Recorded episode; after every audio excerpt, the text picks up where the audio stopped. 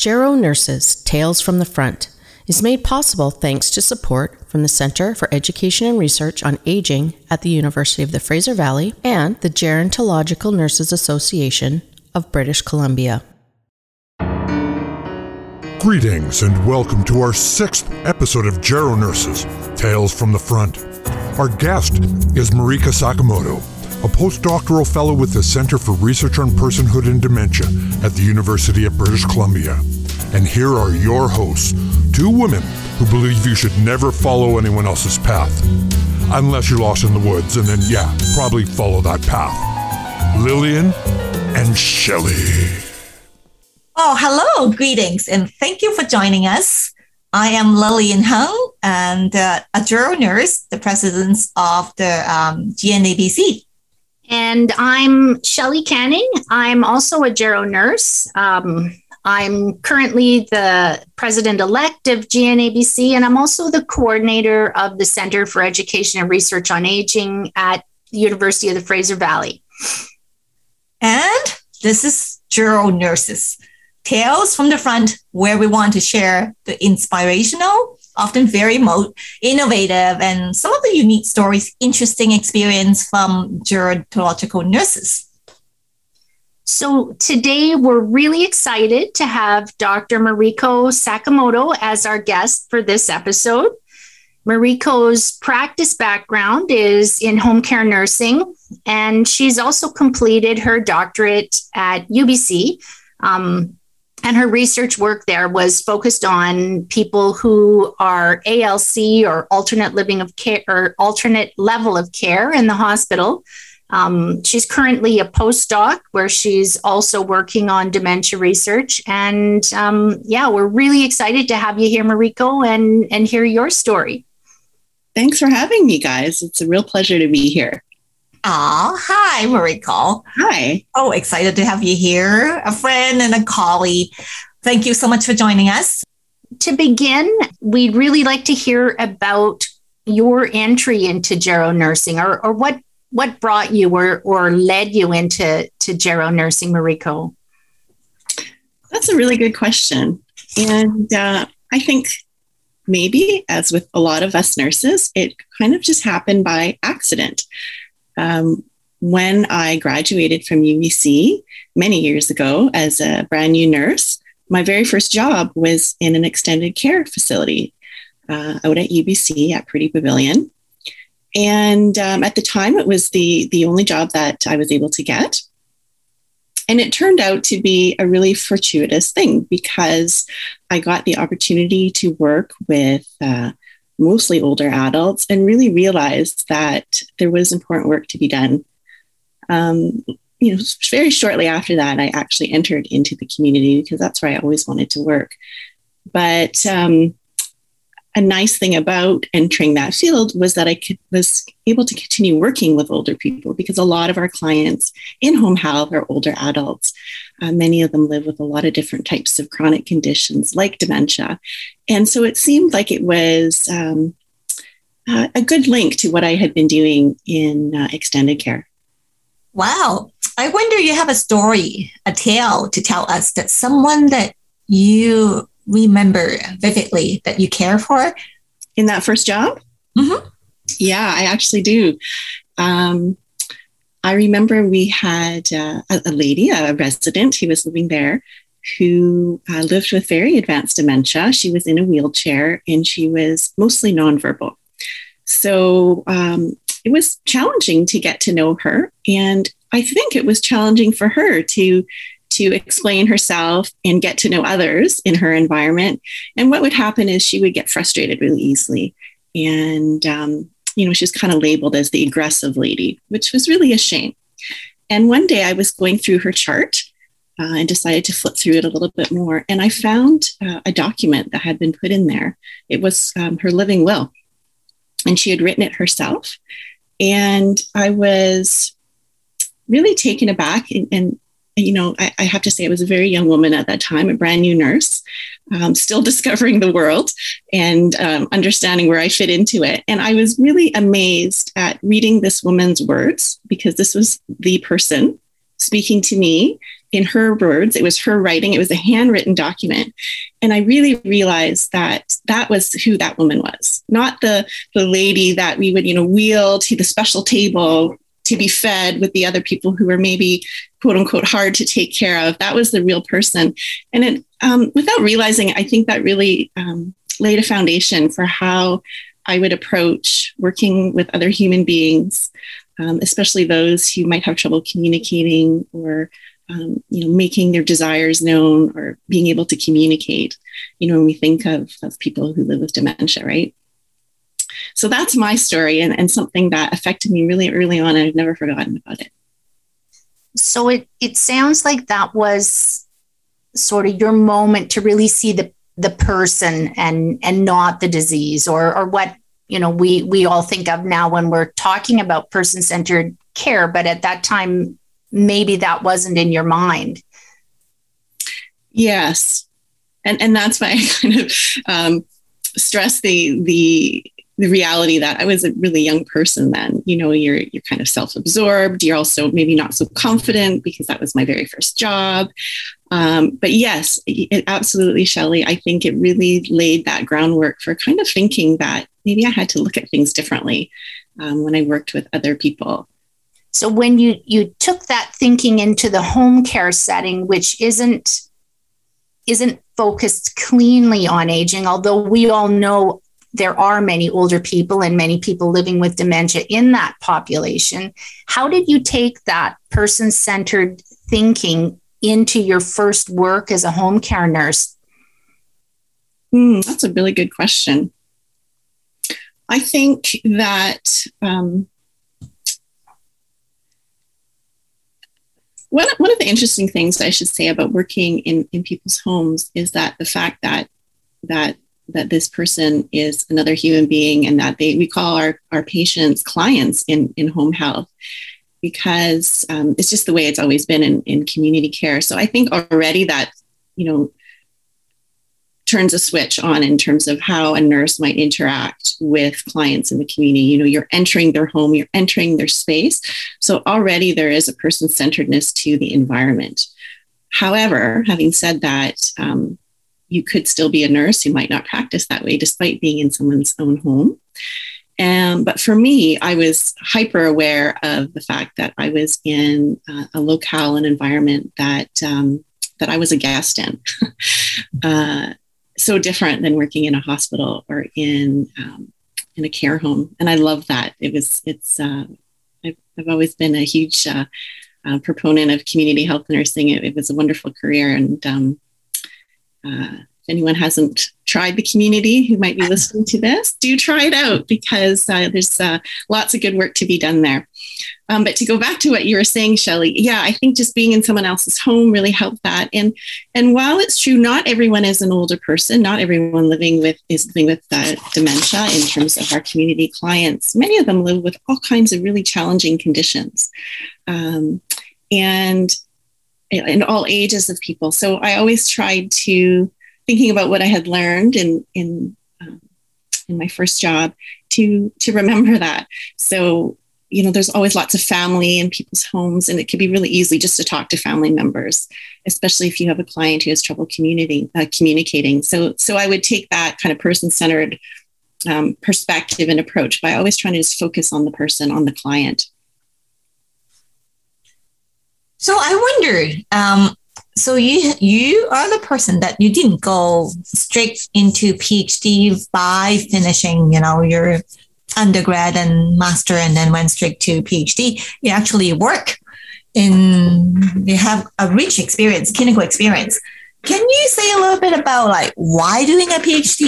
Was it like some of the clinical experience that you had that uh, in the earlier part of your career that um, drive you, drove you to have that interest? Like, like what What motivated you to go um, to do your PhD? And yeah, tell us a little bit about your PhD as well.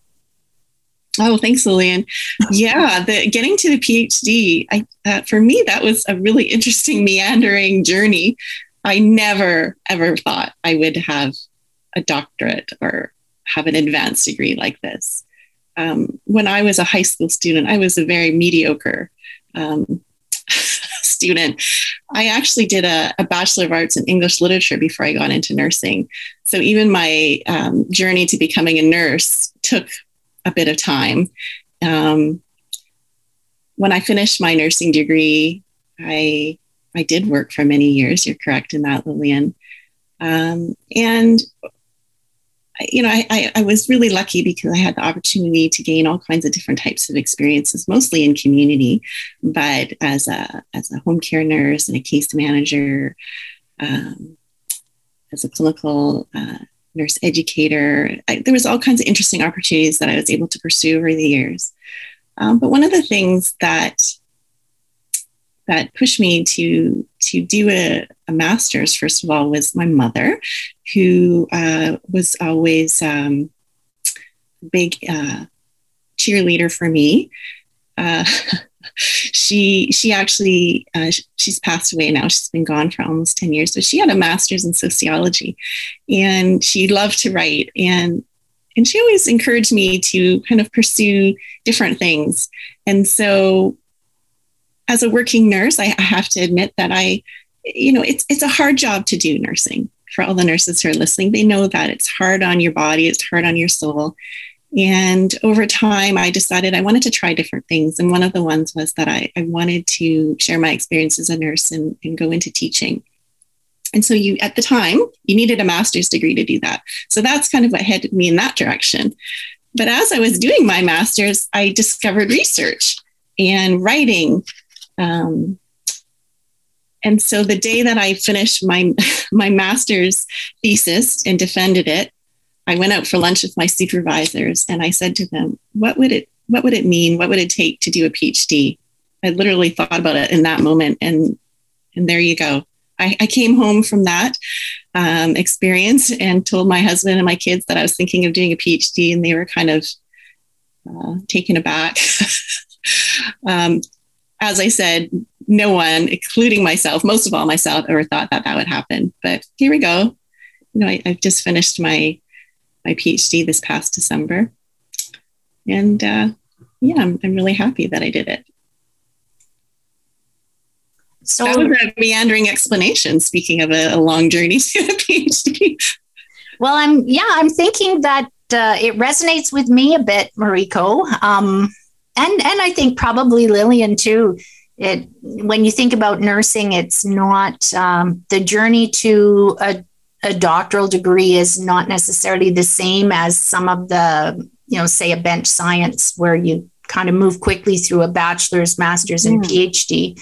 Um, so I, I I'm thinking about that rich clinical experience that Lillian pointed out, and how do you think that impacts or influences you now as an advanced practice nurse, as a as a scholar? What what does that add to the way you now can enact your the rest of your career as as a PhD, looking at perhaps teaching new nursing students or new nursing researchers? How does that clinical experience impact? What would it be like if you didn't have it? Mm-hmm. Yeah, well, you and I have had discussions about this kind of idea in the past, Shelley. Uh, it's something that that I think about a lot, certainly, because, uh, you know, the, there's something about being a nurse that, especially when you have a lot of experience, sometimes you just know what to do. And I know that's kind of a, a bizarre thing to say for those who may not be in nursing. But perhaps, you know, in whatever discipline or area of work someone is in, they might know what I mean in terms of having that rich experience and just being able to be in that moment, be able to take that um, that nursing knowledge, that clinical knowledge, but also being able to interact in a way that, you know, accounts for the person that you're working with, your patient, your client, whoever it is, the family. Um, so there's there's there's a kind of understanding that an experienced nurse has that I think is really important when you think about nursing scholarship um, or education, like being able to take that, that depth of knowledge and being able to share it with others, whether it's in the type of research you do and the way that you write, drawing on that experience, or uh, in a in a mentoring type of relationship when you're working with uh, with students who are wanting to be nurses, being able to share that and being able to know where they're at because you've been there.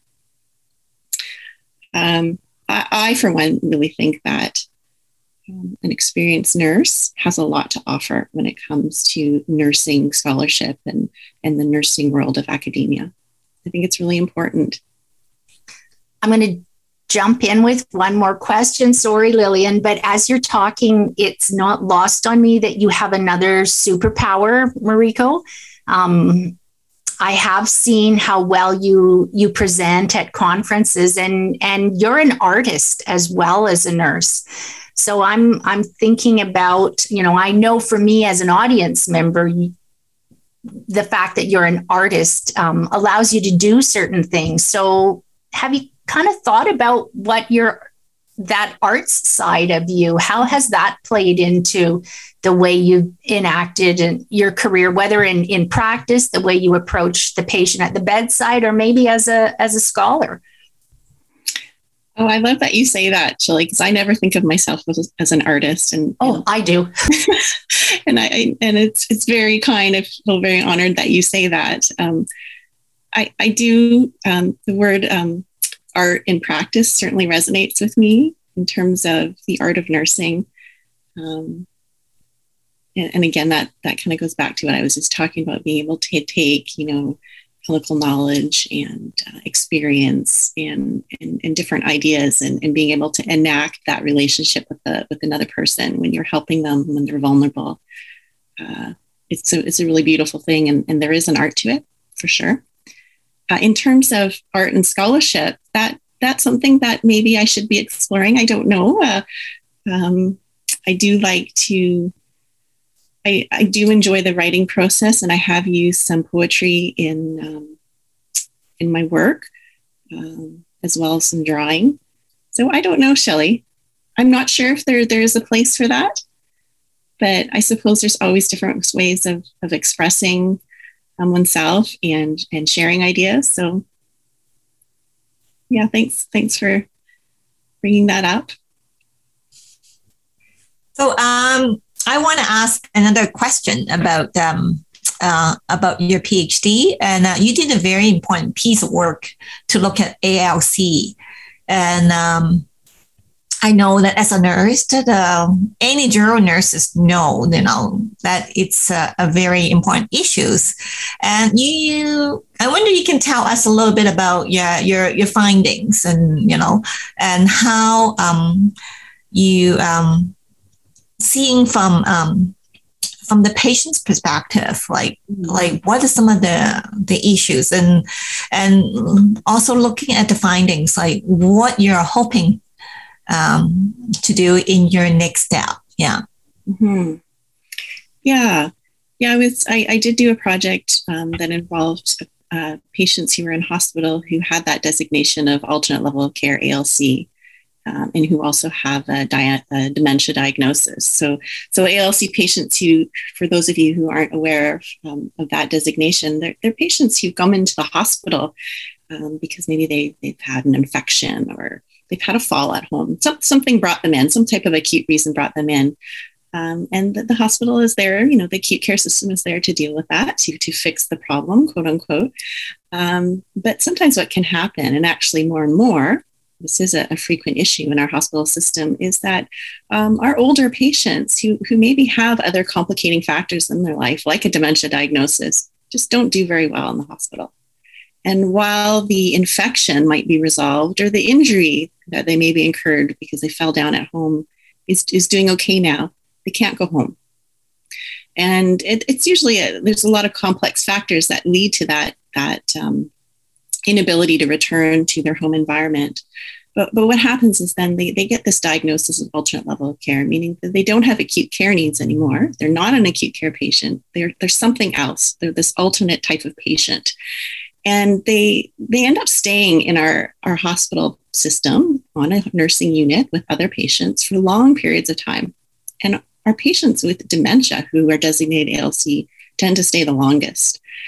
And so what I wanted to do was to find out what that was like for patients and, and for patients with advanced dementia who can, um, who aren't always in, in you know, um, a, a part of research processes, a part of uh, inquiry and, and discovery because of that diagnosis.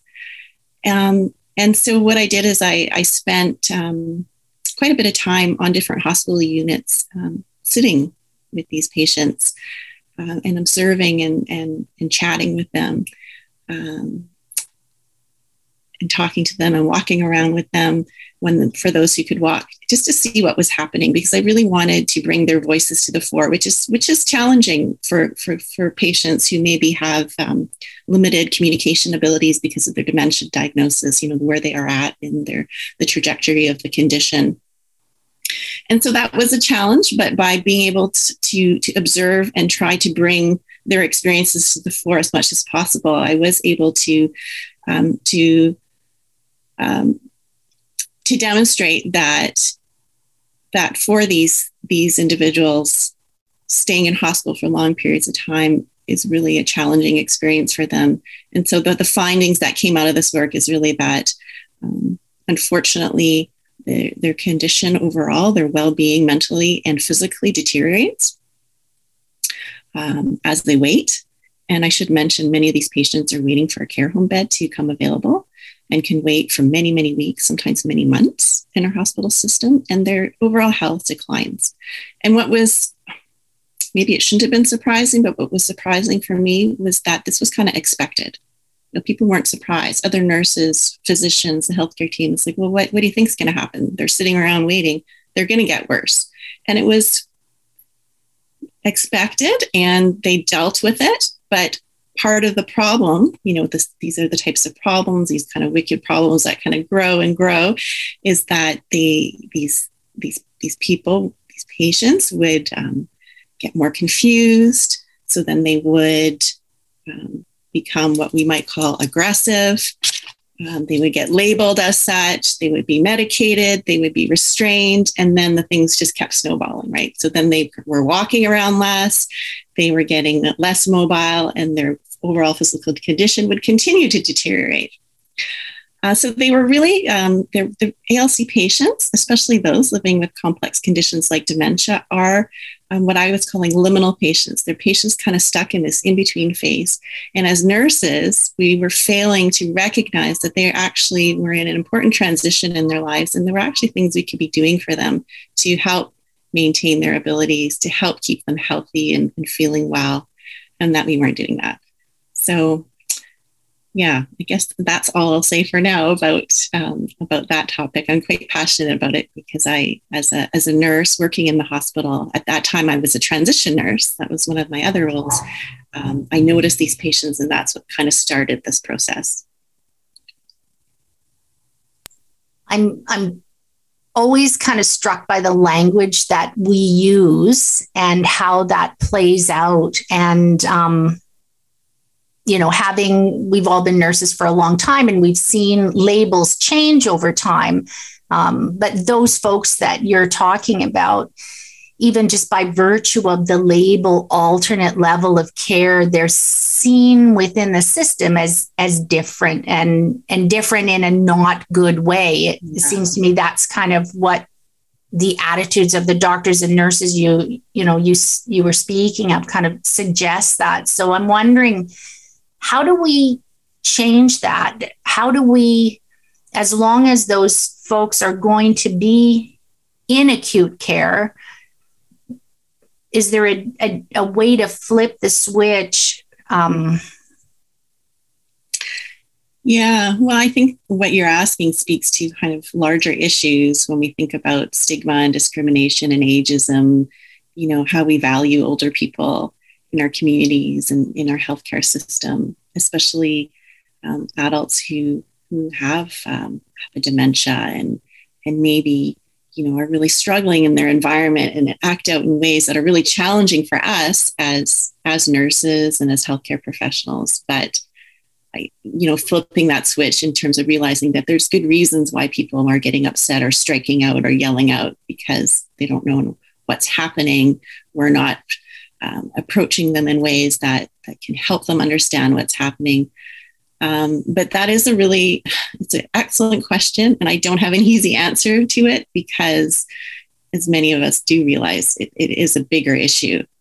Um, so, yeah, it, I, I think, you know, a lot of the work that I'm interested in doing and that I'm a part of right now is is about kind of, of um,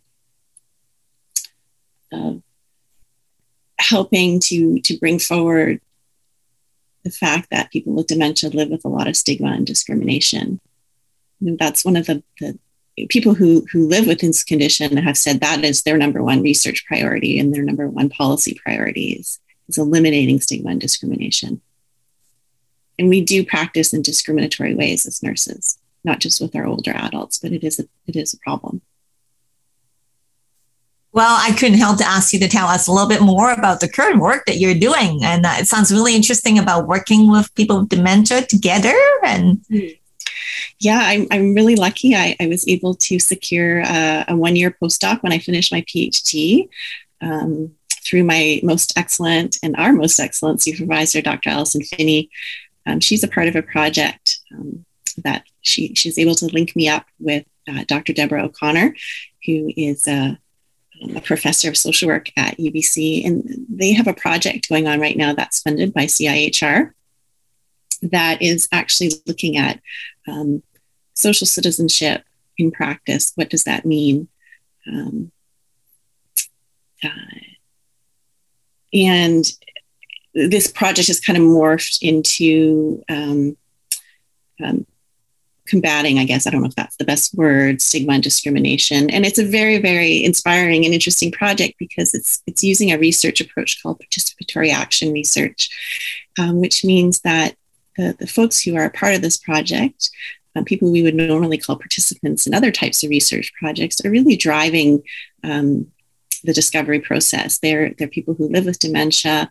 They're not just participants. They, they are researchers. They are helping to develop the knowledge. Um, they are involved in every step of this uh, of this research study.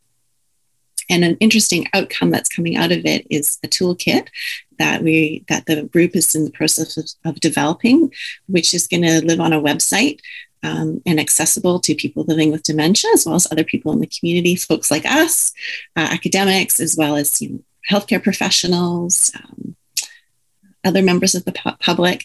That people can go on this website, go through this toolkit, and really learn what it means to um, to to live with dementia, to experience stigma and discrimination because of that diagnosis, and um, and challenge us to think about ways that we maybe have been um, contributing to that without knowing it, and and and showing us different ways that we can uh, interact in our communities so that um, so that we are not um, discriminating against folks who have a dementia diagnosis.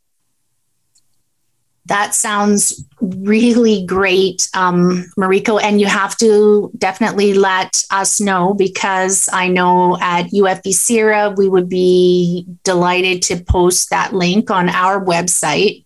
Um, it's, it's much needed work. I, I'm thinking again, though, about the idea of participatory action. So inviting, including people living with dementia as, as real-time research, members of the research team. Um, what, what are some of the ethical considerations that you need to, to think about in terms of, of working with um, in people with dementia as, as participants, and how does that change when they become participants who are also members of the team? Hmm. Yeah. I'm not sure if this addresses your question directly, but maybe not so much ethical challenges, but but challenges as um, as a researcher. And, you know, I think a, a challenges that a lot of us have as nurses also deal with, or maybe don't realize that that um, are part of our practice, is that issue of power. um, You know, as, as nurses, we have we have a lot of, of power in our work, because often we expect patients to listen to us. And if patients don't, we'll say things like, oh, they're not compliant. um, you know, they're difficult, right, Lillian? And um, certainly as a researcher, you know, all of us who do engage in research know that we have a lot of power as well. And so an interesting thing is when you're working in a as part of a, a P A R, a participatory action research project, there, there's a real flip in that. And it's um, it's kind of revelatory as a researcher to kind of think, okay, right, hang on a second. You know, like it's it's not my project. Um, you know, these aren't my findings. Um, I'm I'm an agent in this to help this process come about, but um, this is a shared endeavor. And in fact, I'm kind of in the background. Like researchers are in the background. So it's not so much about ethics, but more about um, realizing that that we can take a step back and allow um, things to be discovered. And even allow, you know, like we struggle, I guess for me, it's a struggle with with like terms and, and ways of doing things that, that really challenge the norm when it comes to to research. And yeah, I don't know if that makes sense, Shelley. Oh, yeah, completely. And I, I, I'm glad you brought up that piece about power. Um, we have it. Sometimes we... we enact it. Sometimes we don't realize we have it and we, we miss that, that opportunity. Working with people living with dementia, though, they bring a different, um, they, they bring some different challenges to research as a vulnerable population. Um, and I, I think I was kind of thinking about, you know, some issues of historically, we haven't included vulnerable populations easily in our research. We've done research about them, to them, but maybe if you could speak to, I, I don't know, the, um, you know, how did that kind of move? How, how, how has that been, you know, how has that been facilitated, I guess, through research? What kinds of ways of understanding vulnerability, but also ability? Um, mm-hmm. Because we, we've been able to incorporate this vulnerable population in a really meaningful way in research like you're engaged in. Mm-hmm. Yeah, I mean, I, I that's an interesting word, vulnerable. Um, and it's one we use a lot. You know, when we write ethics applications, we, we might say this is a vulnerable population, et cetera. I, I, I believe that the members of our study, so they're, they're an action group, which fits in well with the participatory action uh, philosophy of this project. I, th- I think they would um, disagree and say they, they are not vulnerable people. And um, so I do think there are still some, a lot of, I'm trying to think of what a good word would be, but um, dissonance in terms of, you know, how we might be trying to get projects approved by using kind of language of vulnerability when um, the people, the folks that, that we want to work with would very much vehemently oppose to that type of language. So there are some, ten- there are definitely tensions there. And I think that there there's, there's movement in that. Um, you know, Lily and I were just having a conversation about ideas of, of collective, um, I can't, I can't remember the term you were using, Lillian, but collectively working together. Um, I've seen interesting terminology around um, things like collective autonomy, um, shared vulnerability. So kind of um, growing that, that lens that, you know, we're all vulnerable, you know, in different ways, and to not just kind of Uh, infer that one group because of a diagnosis is more vulnerable than others, but sort of acknowledge, acknowledging that, sure, there's going to be challenges um, and, and difficulties, um, as there always will be when we engage in complex work. It makes it almost more worthwhile to, to engage in, right? Yeah, it, it really strikes me that you're getting at the heart of, of seeing how stigma has played out Um, over and over and over. And we hold different populations back, and we've held people with dementia back for a long time, but their voices are definitely getting louder. Um, and again, it's through research like the kinds of research you're doing. So it's exciting to see where it will go. Um, yeah, it's very, very interesting. And I like you said about, you know, the challenging the, the norm and uh, the term that we use, the language you use in like vulnerability. And I know you talk about frailty as well. That's an also another term that, you know, if you ask a person with dementia or like, I, they may not think they're frail, right? And uh, we often, you know, when we spend the time actually ask the question and listen to people. And um, there are really interesting, um, invaluable perspective and things that we can learn. Yeah. And uh, yeah, this is really, really interesting. And uh, thank you so much for coming to talk to us, uh, Mariko. And um, Shelley? Yeah, it was really, really great. Uh, I, I think you had probably lots of things to talk about that maybe the average gero nurse hasn't really thought about. And hopefully some of those folks working in acute care with A L C patients might take a, a slightly different lens. Um, so we'd like to thank everybody for taking the time to listen today. And if you can think of someone that we should chat with on an upcoming episode of Gero Nurses, Tales from the Front, please email us at lillian dot hung at u b c dot c a or shelley dot canning at u f v dot c a. So until our next episode, we hope you all stay safe and stay healthy. So talk to you soon again. And that's the show.